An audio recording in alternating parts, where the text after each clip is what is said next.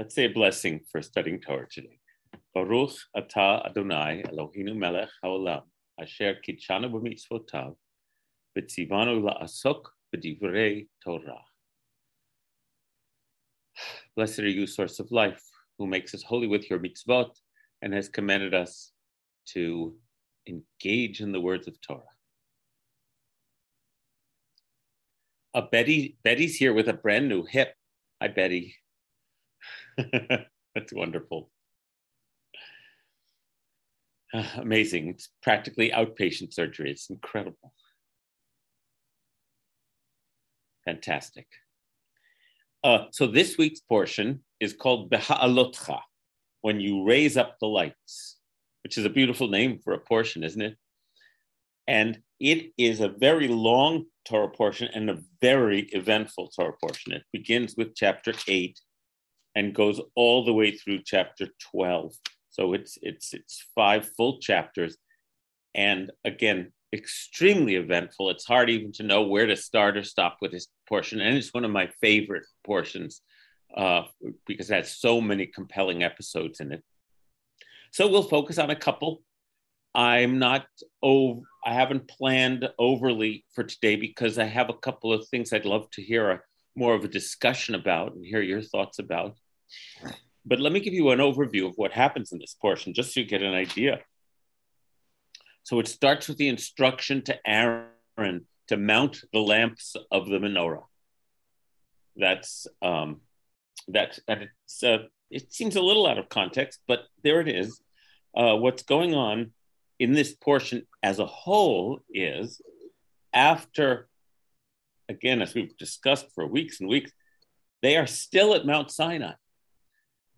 They have received the Torah. They've organized their society. They've built their sanctuary there. They've, they've created the um, social order and the military order of their camp. They are, they are finally ready to go. And in this portion, they actually set out on their journey. That's so.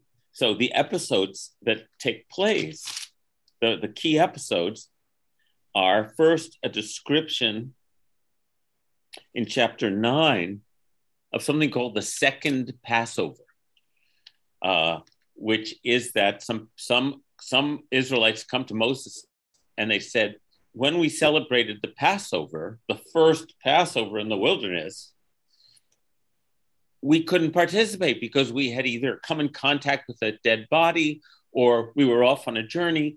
We don't want to be left out of this Passover what should we do? And because there's no precedent, they've never, it's never happened before. Moses says, stand by, I'll ask God. And God says, yes. If you didn't get to do the Passover on the first full moon of the year in Nisan, you get to do it on the second full moon of the year. And there's a beautiful um, take on this. I just want to share one verse with you I'm I don't want to occupy ourselves with this episode, but let me find the verse and share it with you because I think it's really beautiful. Um, chapter 9, verse 7. Here it is. Hold on a sec.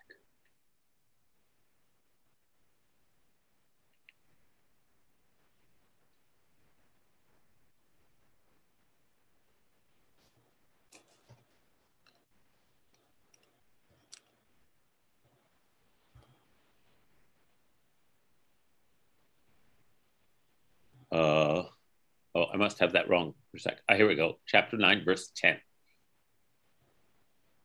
And God spoke, Yud spoke to Moses, saying, Speak to the people, say, when anybody, whether you or your posterity, who is either defiled by a corpse or is on a long journey, would offer a Passover sacrifice, you shall offer it in the second month on the 14th day instead of the first month and they shall eat it with unleavened bread and bitter herbs, just like if you were doing it on Passover. But I want to point out this word to you, richoka.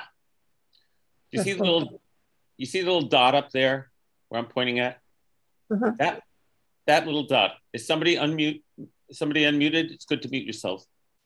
Um, Rechoka means far away. It's translated here as a long journey Um, but rachok means far away. And the scribes put a special mark there to say something, but we're not sure what. It appears in the Talmud that they debate how far away you have to be to qualify, right? To not be able to get to Jerusalem for Passover. Because here in the wilderness, there's no mention of Jerusalem, but later, everyone, it becomes a pilgrimage holiday. But all I wanted to share about this is that the spiritual interpretation of this dot is that far away can mean both physically or spiritually. Um, and I really liked that when I was studying the portion today, that if you are spiritually removed, if you are lost and not able to be, not able to join in, you can do it again the next month. It's and why that speaks to me is that the Passover ritual is the essentially what's the word I'm looking for? Binding and bonding ritual of the Jewish people. You are saying, I'm in. Um, Rabbi Harold Kushner in his commentary says, this is like the wicked child who says, What does this mean to you? And the Haggadah says, To you and not to me.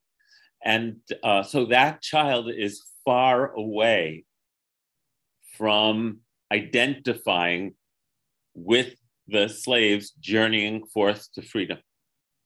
So I, I really like that because as we prepare for our journey, which is what's going on here, they're going to leave very soon. And before they leave, they have the first Passover, right? It's the first month of the second year since leaving Egypt.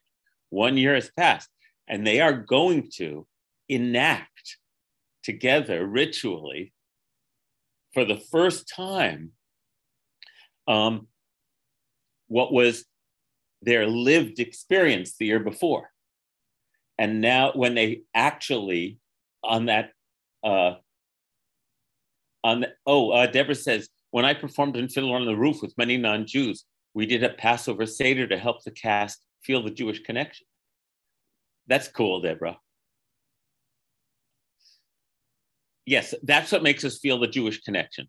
That's what that participating in this um, ritual is our statement of we are part of this journey.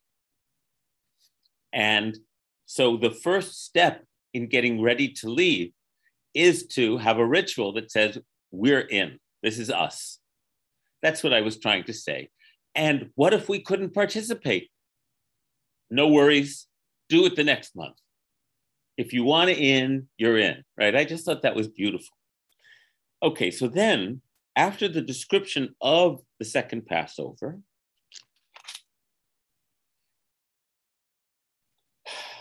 there's a description of the cloud, the fire cloud of the divine presence. Let's look at it. And the way I'm thinking about this portion is all the elements we need to practice in order to go on the journey towards the promised land. One is we have to vote with our feet and say we're in, right? And then here's the next practice that we have to do. Let me share it with you.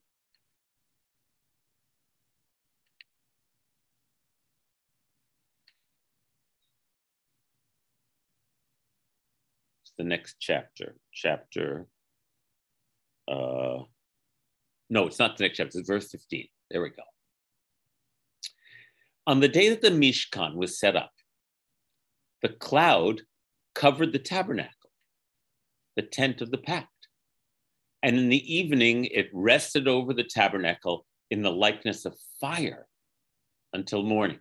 So remember, this is the divine presence a cloud protecting by day, a fire illuminating and warming by night. That's so again, if if we're hung up on uh, anthropomorphic images of the divine, this is as this is as unanthropomorphic as you can imagine. This is the metaphor of the divine presence as a protective cloud by day and as an illuminating fire by night.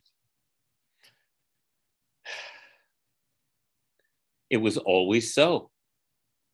The cloud covered it, appearing as fire by night. And whenever the cloud lifted from the tent, the children of Israel would set out accordingly.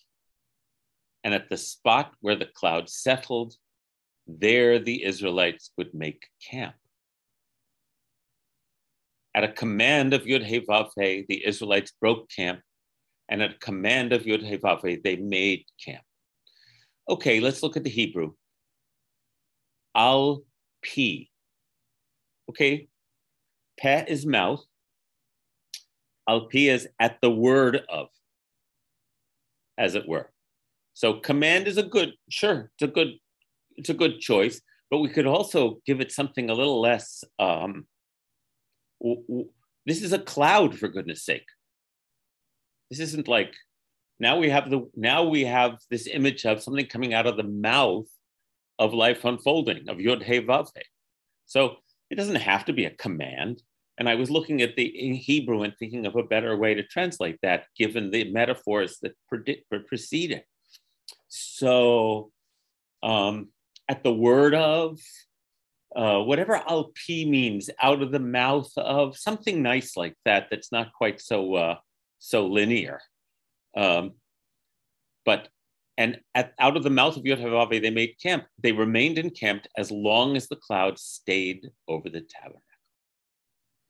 When the cloud lingered for many days, the Israelites would not journey on. If it lingered for a few days, they would remain encamped until it would lift. If it just stayed one night, they would break camp and lift in the morning. Day or night, whenever the cloud lifted, they would break camp, whether it was two days or a month or a year. However long the cloud lingered over the tabernacle, the Israelites remained encamped and did not set out. And only when it lifted did they break camp. And again, tabernacle, we need a better word. Mishkan, the cloud of divine presence is over its dwelling place. So it dwells there until it's ready to set out and journey on a sign from Yod He Vav Al Pi Adonai, out of the mouth of Yod He Vav they would camp. Al Pi Adonai Yisau, they would journey. At Mishmeret Adonai Shamaru, they would observe God's watches. Al Pi Adonai, Biyad Moshe. Okay, it out uh, as as directed through Moses. So we heard that phrase Al Pi Adonai at least five times in that section. I, if Adonai is not a, a commanding general up on a throne, because there is no evidence of it in this portion, God is a, a cloud or a fire. And I've talked about this before, but these are very compelling for me because a cloud is something you can perceive. It's there, but you can't you can't have it, right? You can't grasp it. A fire, it's it's there. We know fire, right? It burns or it warms, it li- illuminates or it blinds. It's like, and we need it, and it is our, and you can't have it, you know. So, Yod He Vav in this instance really is has this image. Think of the clouds uh, dying at the edges and reforming constantly. Think of flames lapping and then receding. Think this is life unfolding, right? For me, this is I am becoming. It's all of it, and it's nothing that is fixed material or something that you could make into an object to worship. It's like I love these metaphors. And yet, Alpi, coming from its utterances, is something that we need to learn how to listen for. So for me, the, the Hebrew is, is much more, and those metaphors are so much more fluid and um, things we need to discern rather than commands from the mouth of, you know, is the cloud there? Is it not there? Is it moving? What, you know, it's a whole different, it's a whole different story. Um, Ruth says, an amorphous metaphor, and morph, right? Morph means form. Amorph is without form. Ruth says, this is so important a perspective. So often saying one feels cloudy or one feels foggy, it is said as derogatory, rather than understanding that it might be a message to stay still for a while. Mm, that's perfect, Ruth. If things are foggy or cloudy, it's not time to move, is it? Mm. Wait. Wait for a wait. That's kind of what I'm getting at. Well said. And by the way, you know, Rabbi Toba Spitzer, when she met with us, she talked about the cloud and the fire because the cloud can also be a source of disorientation, darkness, um, uh, unknowing, you know, or it can be a sign of protection and shade and rain. It's like, it's another beautiful thing about this as a metaphor is that it's not just benign or just bad. Naomi says, I had a spiritual teacher who said confusion is an exalted state. If we can be with it, that's right. And Blaise says, great, it is a protection for the self that needs rest or inaction. This is where I wanted to go with you all. I really want your input today. And Abigail said, they're always changing. You probably did this as a child, and now I do it once in every long while. I would lie on the ground and watch the clouds. And I'd see things in them, and I amazing to think about. Ellen Weaver says the Anan HaKavod is not the dark, cloudy stuff. Now, the cloud of glory, Anan HaKavod as it's known. On the one hand, Rabbi Ellen, on the other hand, when the people see the cloud of glory on the Mount Sinai, they're afraid of it. And only Moses walks into it. You know so even the div- cloud of divine glory bears some terror of thunder and lightning in it. Um uh i was thinking about that. Oh that was ellen weaver. Yeah. So ellen that's what i was thinking about that. Um it's not just glory it, it's it's the yeah it's it's it's the infinite uh, power of uh, that we also can perceive in clouds So, I mean, it's the same with fire and water for me, both in metaphor and in reality. It, I need fire in my house to keep me warm. But if I don't know how to uh, uh, channel it, then it burns my house down. And I need water in my house. But if I don't know how to channel it, it ruins my house. You know, it's like we have to be responsible channels of the uh, life energy but Ellen's personal experiences have been glorious. Yes, and I'm I'm glad for that. So are mine. Um, okay, in just a moment.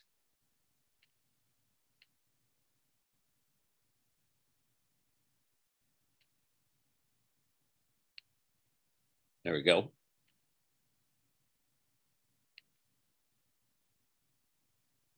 Great. Okay, so, what I want us to think about I've looked at clouds from both sides now, from up and down, and still somehow it's clouds, illusions I recall. I really don't know clouds at all. Wow, good. Um, it's one of the first songs I learned on my guitar when I was a kid.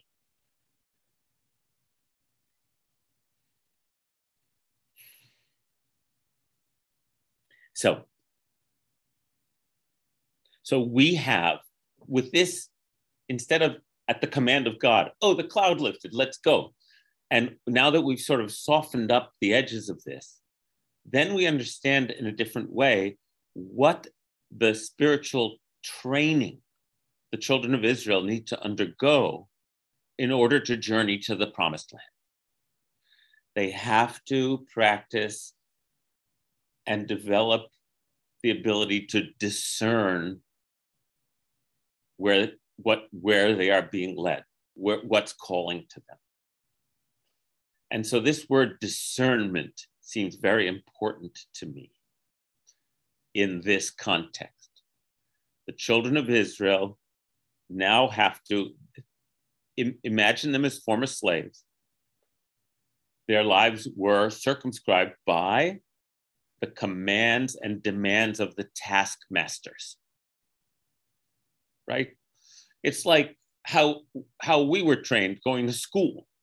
We weren't trained to be spiritually attuned. I wasn't. I was trained to obey. There were I got rewarded if I was good, and I got punished if I was bad, and and and. And of course, I mean, we can critique school, the school model, in training us to be good cogs in the industrial machine, right? Um, uh, but I don't have to go that far necessarily. But if you picture the slaves, yes, that's all they were being, their individuality was actively suppressed and punished, and their function, their functionality, their utility as pyramid builders was what they knew. They didn't have individual identities as far as Pharaoh was concerned. They were cannon fodder and they were uh, cogs in his building machines. And here they are, they're free. How are they going to, how the hell are they going to build a new society? Get to this promised land, accept this Torah, treat each other the way they'd want to be treated. They have no training in that. So, um, oh, right, Cynthia says, and the opposite of being cannon fodder is our teaching last week about each head being counted so that everyone's individuality is recognized. And of course, a good functioning society, everyone has to agree on a social compact. That's what I mean about Passover. But within that compact now, they can't be a free and self regulating people unless they learn how to discern where life is calling them. And that's how I see the cloud and the fire. And as as um, Ruth was saying, if it's cloudy and it's time to just wait, then you have to learn patience. You have to learn faith. You have to learn trust.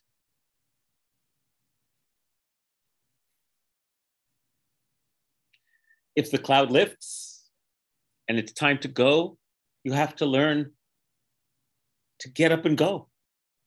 You have to learn it's time to move and go. You have to be brave. You have to be trusting.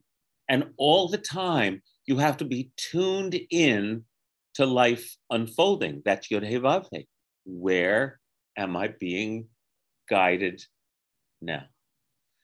Uh, Reb Zalman uh, like to say, um, uh, Hashem, how do you want to deploy me today? Because the military language also goes through this portion. They are they are in 12 camps. They have banners. They respond to martial trumpet calls. You know, so so that's good too. There's a cloud, but there's also this sense of of command. Good. Uh, how do you want to deploy me today? I love that question. So that's what is going on, in my opinion, with, with the cloud and the fire. I think of it as part of the spiritual boot camp of transforming ourselves from individuals who haven't learned, who were never trained how to do this. Yes, Naomi, like a sense of purpose. That's beautiful. The Torah is our, you know, marching orders. That's right. Get your marching orders, but you can do you sense them internally? And of course, the answer is never going to be all the if I'm not for myself, who will be for me? If I'm only for myself, what am I? We live in that uh, uh, constant, beautiful, creative problem of balancing self and community. It's all good. Uh, and Rob says control, freedom, composition, improvisation, rules, no rules, paradox. Exactly. Um, and we've talked about this before. Really gifted musicians who've done all their practicing, they master the composition and then they riff on it, right? And so we want to be so that good with life. We'll never be that, but it's okay. You just get better and better. You just keep practicing. And it requires your consistent presence and attention, willingness to learn, willingness to ask forgiveness, willingness to try again, all of that. For me, that's the whole story here of how we're going to get ready, how we're going to train ourselves for this so called promised land, this metaphorical destination, which we in, can sense how good it could be. And Rabbi Ellen says the netzach, endurance of study, practice, work, and the hod, the glory of performance mastery, being able to. Well said, Rabbi Ellen. These netzach and hod are balancing um, uh, zero, balancing. I know I'm on. You weren't on mute. Oh boy.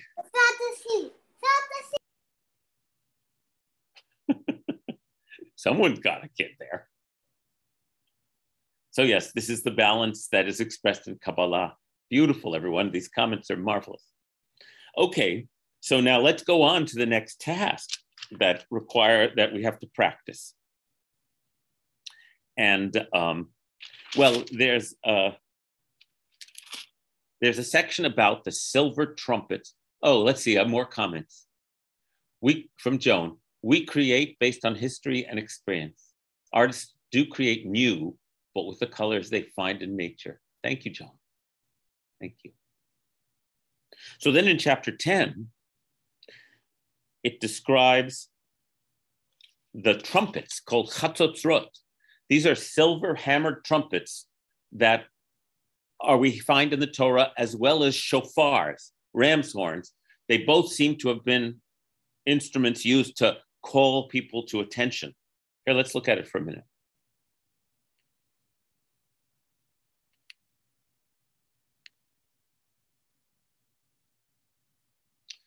And Yudhevave spoke to Moses, saying, Have two silver trumpets made, make them of hammered work.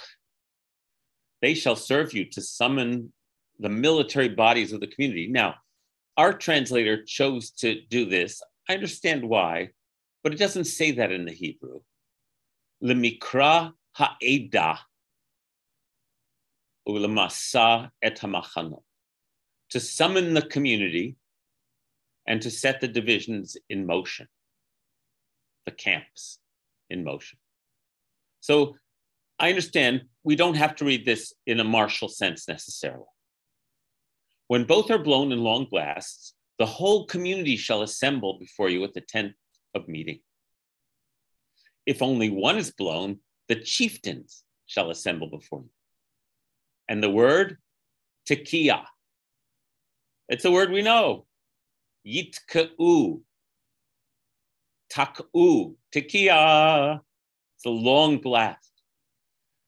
But if you takatem tru'ah, remember what tru'ah is? Da, da, da, da, da, da, da, da, the short blast. One of the things I love about this is that this has been, we've been doing this for so long and we're still using the same calls. It's so beautiful. But if it's short blast, then the divisions on the east shall move forward. And the second short blast, those encamped on the south, etc. If you want to hakil et hakahal, if you want to invoke the entire community, you shall blow long blasts, not short ones. And that trumpets shall be blown by Aaron's sons. When you are at war, you shall sound the short blasts. But on your joyous occasions, you shall sound the long blasts, etc., etc. Um, so I just wanted to share that with you. It's like I, I really like that. So they're getting ready to getting ready to hear the and then it says in the second year on the 20th day of the second month, which means after the second Passover. Remember the Passover we described earlier for those who missed it in the first month? Look what happened. The cloud lifted from the tabernacle of the pact. And the Israelites set out on their journeys from the wilderness of Sinai, the cloud came to rest in the wilderness of Paran. Oh, Naomi said, I love the senses of pomp with the get up and go. Truly a movement with organization and for a higher purpose. You're not repeating yourself. It's really good that you're sharing your thoughts in this way. Yes, there's something very, um, we're organized, we're ready, we did it time to move on. It's a beautiful moment. And the gravitas, thank you, Naomi. Vayis'u barishona al pi Adonai biyad Moshe. When the march was to begin, out of the mouth of Yud Hevave, biyad Moshe, in the hand of Moses. That's the literal meaning of those words, mouth and hand. And here we go. The first degel, the first flag, standard to set out, troop by troop, was the division of Judah. And in command of its troops was Nachshon, son of Aminadav. So because Nachshon is the leader of the for the, the front, the forward guard, um, that's why Nachshon gets singled out in the Midrash as the one who went into the Red Sea first, if you recall that uh, Midrash. And by the way, tomorrow night, uh, Nathan and Lori's son Matt and his lovely wife Gabby have a um, little boy named Nachshon. They named him Nachshon because of this story. And we're going to officially give him his name at services tomorrow night. So I thought, what, once again, the timing is in God's hands. You know, that little Nachshon is coming they happen to be in from Miami and they happen to be here on the Shabbat when Nachshon leads the people on their journey. I think that's just beautiful. And then it lists all of the all of the troops, all 12, and then the holy, the Levites carrying their holy stuff. And so the whole stately procession. I'm going to skip this part. And they marched from the mountain of Yod Hevave a distance of three days. The Ark of the Covenant of Yod Hevave traveled in front of them on that three days journey to seek out a resting place for them. And Yod Hevave's cloud kept above them by day as they moved on from camp. And then a passage that many of us know. Vayehi bin Soa Ha'aron Vayomer Moshe. Vayehi bin Soa Haaron, Vayomer Moshe. Kuma Adonai, Viafutsu Oivecha,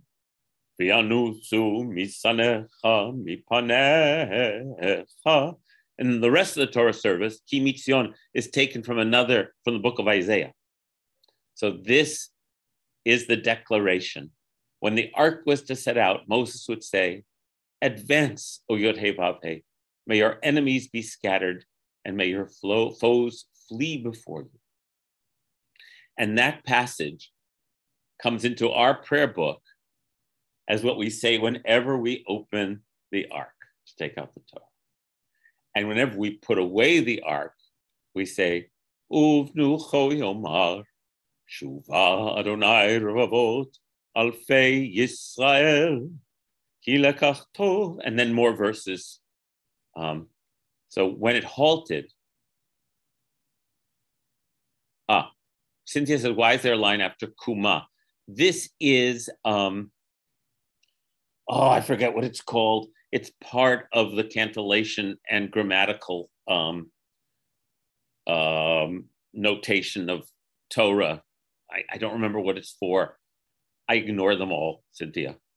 Ah, it's a pause. When chanting, you're supposed to pause a breath. Oh, I didn't know just that, Rabbi Ellen. Just a brief thing. So, um, oh, so Vayim. Adonai. Just Oh, Cynthia, now we know. Thank you, Rabbi Ellen. You're supposed to breathe there. just yeah. So it's a little pause. And the upside down nuns, it said that these two verses are its own their own book. Right. This upside down nun, we taught about this another year.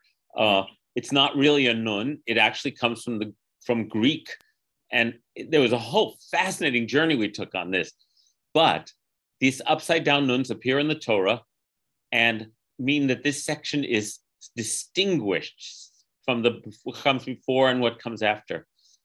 And in the Mishnah, they say that that this these two are set off because this makes a book in and of itself, which means that the book of Numbers is actually three books. And what they're after then is that instead of five books of Moses, there are seven books of Moses, which aligns with the book of Proverbs, where it says there are seven pillars of wisdom. Okay, let that drift off. I don't want to get stuck, crazy, stuck on that. But anyway, and so they the ark sets off it is there's a lot of pomp here and order and beautiful um, just be- beautiful sense of of of uh, share of, of moving in harmony but of course because the torah is about us the very next line the people took complaining bitterly before yud hey And Yud He heard and was incensed, and a fire of Yud He broke out against them, ravaging the outskirts of the camp. And the people cried out to Moses, and Moses prayed to He and the fire, Tishka, died down. So they named that place Tab Erah, because a fire, Ba'arah bomb, a fire had broken out. And so, how long does the orderliness last? it would appear almost none. So, no time. And it reminds me of, I don't know, our body politic, say in this country. Um, do you give the new elected leaders a honeymoon? Nah. We'll give them three days, then we'll start complaining again. Right? It's like it's so hard to move forward with common purpose. Oh my goodness and especially again remember the mentality of the slave so here we go one of the best words in the torah ha'asafsuf the riffraff in their midst felt a gluttonous craving heat avu ta'ava you could also translate it as craved a craving. Okay, think about this. I'm going to try to articulate this. If, when we are in our, as it were, our limited consciousness, we are attacked where we're not driven by a sense of purpose, a goal, a vision, a sense that we have a reason to um, both um, delay gratification and to tamp down selfish impulses for a greater good? If we don't have that, and why would the slaves have that capability? Why would they have been trained in any way to delay gratification if they were finally free? Why wouldn't they gluttonously crave? Right? Um, uh, if we're in that small consciousness, then we are driven by our cravings. In fact, we think that craving itself is the reason, is what gives life purpose. And what I mean by that is that we are completely attached to outside stimuli. Um, we think that the purpose of life is to be happy when our team wins, sad when our team loses, get revenge, go. Th- it's like life is all about emotions. It's all about hunger. It's all about lust. It's just, what else is there? That's our Yetzer Hara. That's our undeveloped self. And so this is where they're at. They crave a craving. They don't even know they they're right back in it. And they say, "Oh, they start crying." And they say, "If only we had meat to eat." And in one of the best lines in the Torah, we remember the fish we used to eat for free in Egypt, the cucumbers and the melons, the leeks and the onions and the garlic. and Naomi has the right question. I find this interesting because as slaves, did we even get meat? It's like a yearning or expectation for something we thought would come with liberation. Heaven being a consciousness, not a destination. Thank you. Now our gullets are shriveled. There's nothing at all, nothing but this manna to look to. Now the manna was like coriander seed and in color like bdellium. And the people would go about and gather it, grind it between millstones or pound it in a mortar, boil it in a pot, and make it into cakes. And it tasted like rich cream. When the dew fell on the camp at night, the manna would fall upon it. Okay, I want to pause for a minute. We've talked about this before, but I consider manna to be the next test. They have to learn how to follow the cloud, how to discern as a common body where to go. And now they have to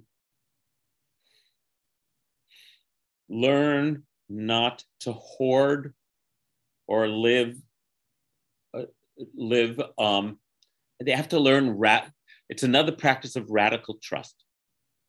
If you recall from the book of Exodus, where there's the long description of the manna, anyone who took more than they needed, when they the following morning the manna would be um, rotting in its basket. Anyone who took less than they needed would have enough. It's magic food. They don't even know what it is. If you recall, it's called man because man means what is it? That's its name. What is this stuff? And so manna, and, and then in Deuteronomy, God will say, I tested them with the manna to see whether they would be able to follow their follow what was in their hearts, whether they could follow my commands. So I'm seeing manna, in addition to following the cloud, as another set of preparations, te- not preparation, practice. Practice both trusting that you'll have enough day to day so that you don't hoard, but also, and this is a hard practice uh, because garlic, onions, and cucumbers are great. You know, um, so what what am I trying to articulate here? Uh, um, that you can do without. I would say again, delay gratification. Trust that there'll be enough, uh, surrender to the simplicity. Yes, this is the Zen of the desert to be with the mystery, the cloudiness, and the uncertainty, says Joan. And then Naomi says, surrender to the simplicity. And Joan says, yes, simple.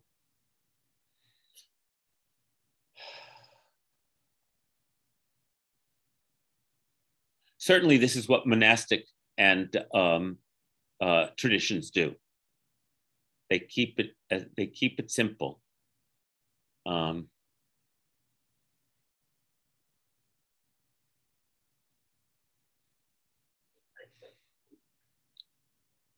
I'm going to keep eating my ice cream,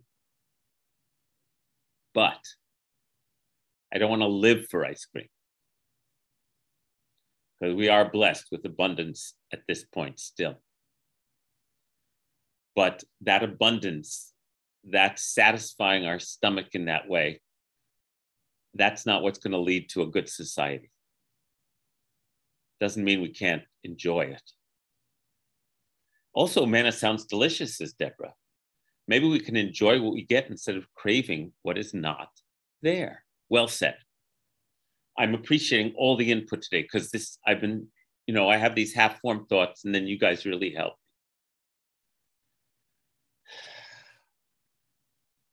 Good. Good. Naomi says, also as a society used to the activation of being slaves, shifting that to needing of wanting and these pleasures of food. Wait, I didn't quite understand that, Naomi. Like um they're so used to their nervous systems being activated and in that mode that then it was like shifted to just all these wants and desires because things were simple everything was provided for they had clear boundaries. Does that make sense? Mm-hmm mm-hmm. They have to learn um, and they lived in that activated state you know uh, where they were they their lives were determined almost by outside uh, forces and they were re they they all they could do was was react and survive and keep their heads down. And now something else is being asked of them uh, to give them spiritual freedom. Exactly. And a more peaceful potentially a more peaceful kind of mode. Mm-hmm mm-hmm. Mm. oh people are writing wonderful things in here. Let's see. Vicky asked how many times is manna mentioned in the torah um, it's mentioned about three times. Uh, but you can read about in Exodus, I believe, chapter 16. We'll check. And Blaze says, in 2006, I designed a silent solo retreat for myself. I arranged to have all the food I would need for 30 days, but ran out of coffee. The woman who owned the house I was staying in would have brought me coffee had I left her a note requesting it. But I decided that I would make do with what I had and go without coffee for the last few days. It was a memorable decision, and thanks to this class, I am now remembering it. That's like a journey in the wilderness, Blaze. That's beautiful. Rob Saffer says, with choice comes responsibility, with abundance comes humility. Thank you. All wise words here. So what happens next is the people are weeping in their tents. They're like they're babies. I mean, they're babies. And uh, Moses, I can't do this anymore. There's that famous line where he says, Take me out and shoot me, God. This is it. And um, God says, Look, I'll help you. Get 70 elders, take them out of the camp, and I will have the spirit of that is upon you um, emanate to the others so that you won't be the only one through whom through whom Yud He speaks to the people. This is big. Talk about preparing for a society that can function. If the voice, if if the, the, the divine P, the divine voice, only comes through Moses' hand, how's it ever going to work? And so the 70 elders go out of the camp. Here, let's look at that passage. This will be the last one we see today. Chapter, we're in chapter 11.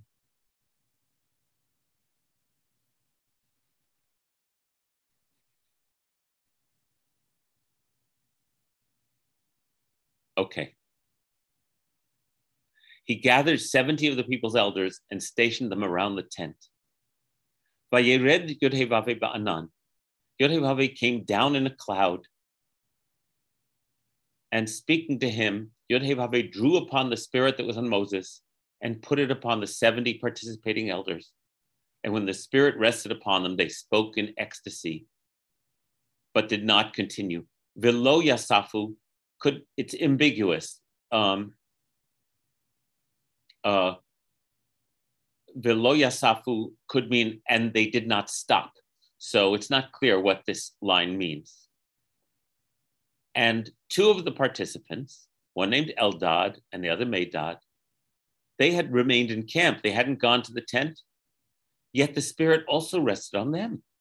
They were among those recorded, but they had not gone out to the tent, and they spoke in ecstasy in the camp.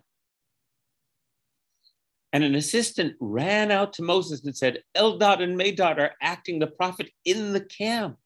And Joshua, the son of Nun, Moses' attendant from his youth, spoke up and said, My Lord Moses, you must stop them.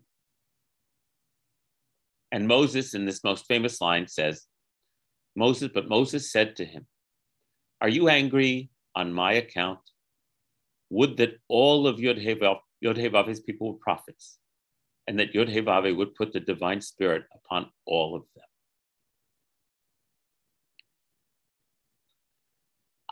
I love this passage. First of all, I always read it as a line about as a about Moses' character.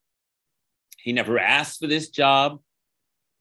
He's doing it because he was called to do it. He doesn't think he's anybody special.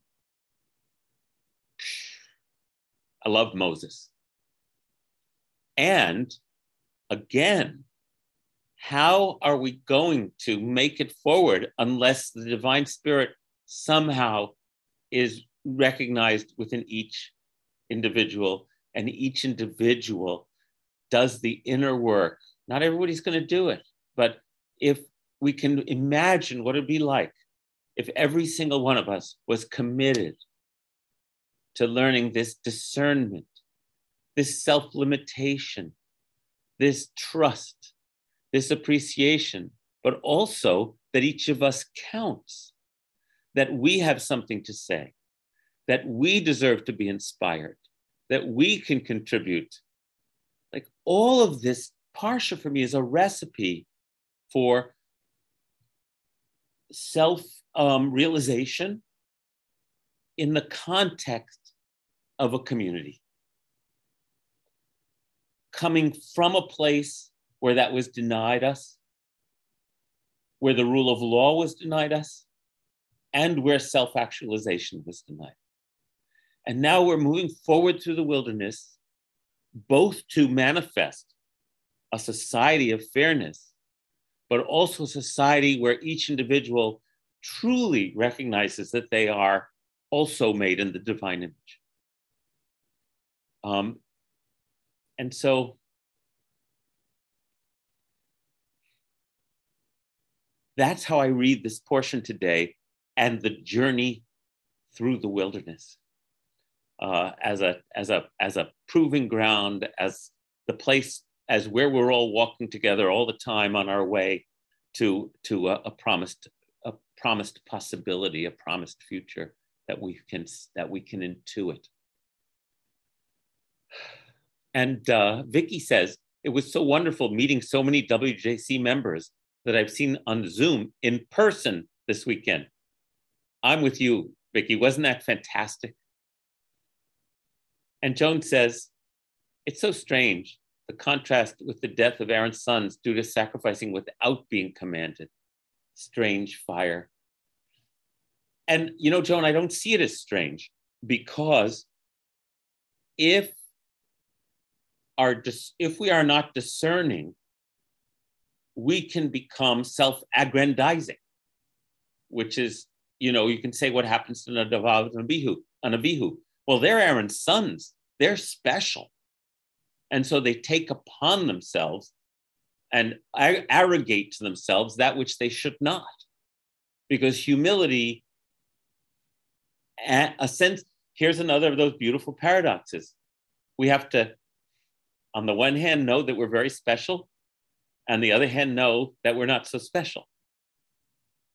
This is all it's filled with these kind of paradoxes. Right, and you can you can tell me, but I think the word strange, you know, I didn't. I, I got it from how we always talk about strange fire that that Aaron's sons uh, bring, right? So that's a translation. You're much better at telling me this about. Oh, yes, it's usually translated strange, uh, but it's also it's Aish Zar, which can mean strange or foreign or unauthorized.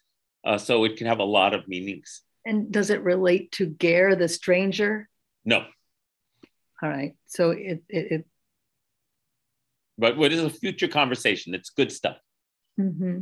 And Deborah says, keep your eyes on the prize. Hold on. Thank you, everybody.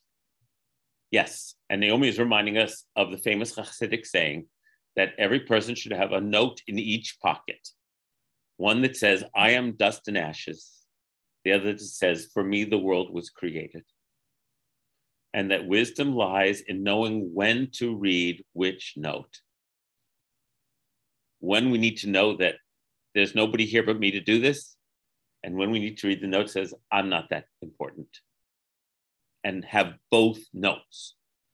So beautiful. Thank you, everyone.